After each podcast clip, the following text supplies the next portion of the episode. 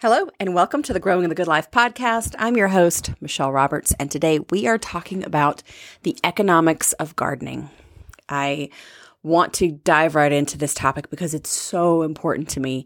It's probably the number one thing about gardening that I'm most passionate about is how beneficial it is and how accessible and how affordable it is and how not only is it affordable, but it's also key to being able to afford nutritious food for your family, especially now in 2023 uh, and beyond, really. So, we have seen food interruptions, supply chain issues, we've seen super hot temperatures, we've dealt with drought, we've dealt with waves of different types of scenarios hitting us, and the result is always the same. It seems like a surprising uh, throttle of our supply, a surprising reduction in our supply, a surprising increase in prices to the point that many of us are priced out of certain foods. And the feeling is one of overwhelming helplessness. And, you know, it's, it's kind of bringing back the way we felt a couple years back when everything was shut down and everything was not, you know, nothing was really that accessible to us. And, so, I have always been passionate that growing food is beneficial and worth it, but it's never been more worth it. And I've had a couple people say, you know, oh, well, I tried to garden a few years back, but it really didn't make financial sense. And so it's just not worth it financially. And I wanted to look at my numbers because I feel firmly that it is worth it. And there are some things that if if you're not growing your own food, you don't realize there are some things that happen, some changes in your behavior that start to happen when you do grow your own food. And I want to talk to you about those before I get into the numbers of exactly what I spent in my garden last year, what were the costs, what were the inputs, and what did I harvest? What's the dollar value of what I harvested from my garden? And I this was really important to me to share this, to put it together. I wanted to know know for my own. Like I knew the rough numbers, but I really wanted to know what those details look like. And so I put them together um, about three, four weeks ago, and um, super, super amazing, super, super eye opening numbers, and just really good stuff to see. And so I wanted to share with you guys what those numbers were. So, um, I, I do want to touch on that change that happens when you grow your own food. Um, if you were to say, if you were to base whether or not you should grow a garden on how much food you buy from the store in the produce section, then you would probably not start a garden. And if I were to base whether or not I started a garden on how much I bought from the grocery store produce, then I would never have started a garden. Uh, the truth of the matter is that your eating habits change when you have fresh food available, when you have fresh, affordable, delicious food available that you can pick at its prime whenever you want and fix it however you want, and you have a supply that only you dictate. Your eating habits will change. So, you might say, well, you know, I don't really eat much of the food at the grocery store because I don't like the way their their tomatoes taste and I don't like this and I don't like that. And I get it. I agree. I actually agree. Not only do I understand, but I'm in the same boat. But what I can tell you is that when you grow your own food, you will start to only want to eat your own food, which helps you have this debt reduction, or not debt reduction, but this cost improvement snowball because you don't want to buy food from the grocery store. You want to grow it yourself, and the economics of that is much better. Uh, so when you're able to grow delicious food, you will eat that delicious food. And the more you grow, the more you eat, the more varieties you try, the more you will start to insist on your own food. And it really is a beautiful thing. It is a cost effective thing. It is great for your mental health. It's great for your physical health and your well being and your connection to nature. And I honestly think, without getting too like out there, I think that what we've been doing with our world and what we've been doing with our capabilities we've really gotten ahead of ourselves physically. I, I, don't know that we were built, I don't know that we're built to be able to handle. I don't think our bodies and our frames can handle the anxiety that this type of technological advances that these things produce in us. I think we're I think there's a real need for my human body to get back to basics. I feel better when I have my hands in the soil. I feel more connected when I when I see the sun rise and set and I and I'm away from the technology that these these fast-paced, you know, advances that I'm not saying they're bad. I'm just saying that for me, I have to make a concerted effort to get back to nature, to take a few things back to basics.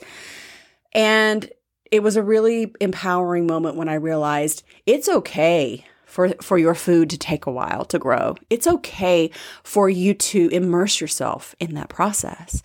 It's okay for you to enjoy waiting for those eggplant to ripen so that you can cook them for that dish as opposed to rushing off to the store to get some big bitter eggplant that you don't really even want to eat. It's okay to be involved with that process of the growing around you. And not only is it okay, but I crave it and I I need my food to be that meaningful. And so if it takes a little longer or it takes a little bit more attention, it's all worth it to me.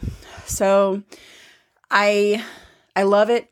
Even if it wasn't cost effective, I would still do it, but it is cost effective. And I want to just throw some numbers your way so that you understand what I have put into the garden this last year and what I got out of it.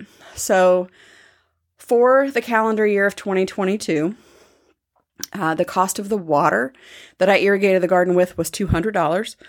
The cost of the amendments and the soil, so that means any sort of potting soil, any sort of fertilizer amendments throughout the entire calendar year was $200 as well. For grow lights and other items like grow lights, trays, I think my total was somewhere between five, five or fifty dollars and one hundred dollars. Seeds were probably right around two hundred. So when all said and done, when you have the seed trays that I started things in, the soil, the amendments, any of the organic pesticides that I used, I used BT and I did use uh, neem oil for some beetle infestations on my beans at one point in the height of the summer. So, all together in a 10th acre garden, which is 30 rows of, I think I have 30 rows, 20 feet long, inside a deer fence, I invested $701 in what I spent for that calendar year. And the value of the food that I produced and harvested and ate was $5,500. And I sold some of it as well because for certain varieties, we had more than we could eat. And I canned some and I dried some and preserved some in other ways. And I have to tell you, like that, if you do the numbers as like a seven, eight time investment or return on your investment, seven to eight time return on your monetary investment. That's what I saw. That's including the water, including the soil, including the amendments, including the seeds, any plants, any seed potatoes, the garlic, all that stuff that I buy, everything that went into it uh, was, you know, about $60 a month. And that was around $15 a week. And I got out of it, you know, what is 55? Like right around like 500 if it was 500 it would be 6000 so right around four, $450 a month return or came back to me um, in the value of the garden. And these are just foods that yes they had a dollar value of close to $500 a month but they also taste better than their counterparts at the store they're also much more available than their counterparts at the store. I didn't have to drive anywhere to get them. They're in my backyard or they're in my dad's backyard, and I would visit him anyway. So that's really, I saw a seven time return on my investment in my garden this year, and I don't even do it for the money. I do it because the food tastes better. I do it because I don't use pesticides. I use things uh, like BT and neem oil sparingly. Um, most of the time, I will try to pull pests off of my plants and dispose of them instead of killing them. Um, all of our fertilizers are organic. Um, you know, I know what I've put on the food. I know I haven't put anything on the food that I'm not, that I don't trust, that um, it doesn't say organic. So I, and I use it sparingly even then. You know, I don't, use a ton of these products to get me where I need to be. Uh, I just I have some I have bug damage in my garden. You know, if bugs aren't eating your food, there's something wrong with your food.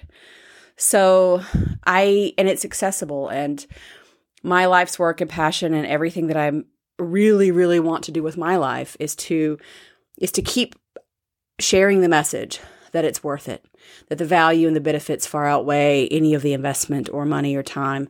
And I will never stop saying that. And I was really happy to share this with you because I wanted to put pen to paper to find out exactly what the math is. And that's the math. I put $700 in and I got $5,500 out. So that is some compelling math. I hope that you found this helpful. I know that you could spend your time with anyone and you chose to spend it with me. And for that, I am eternally grateful. Thank you very much. Have a great rest of your day and rest of your week and get out there and get growing.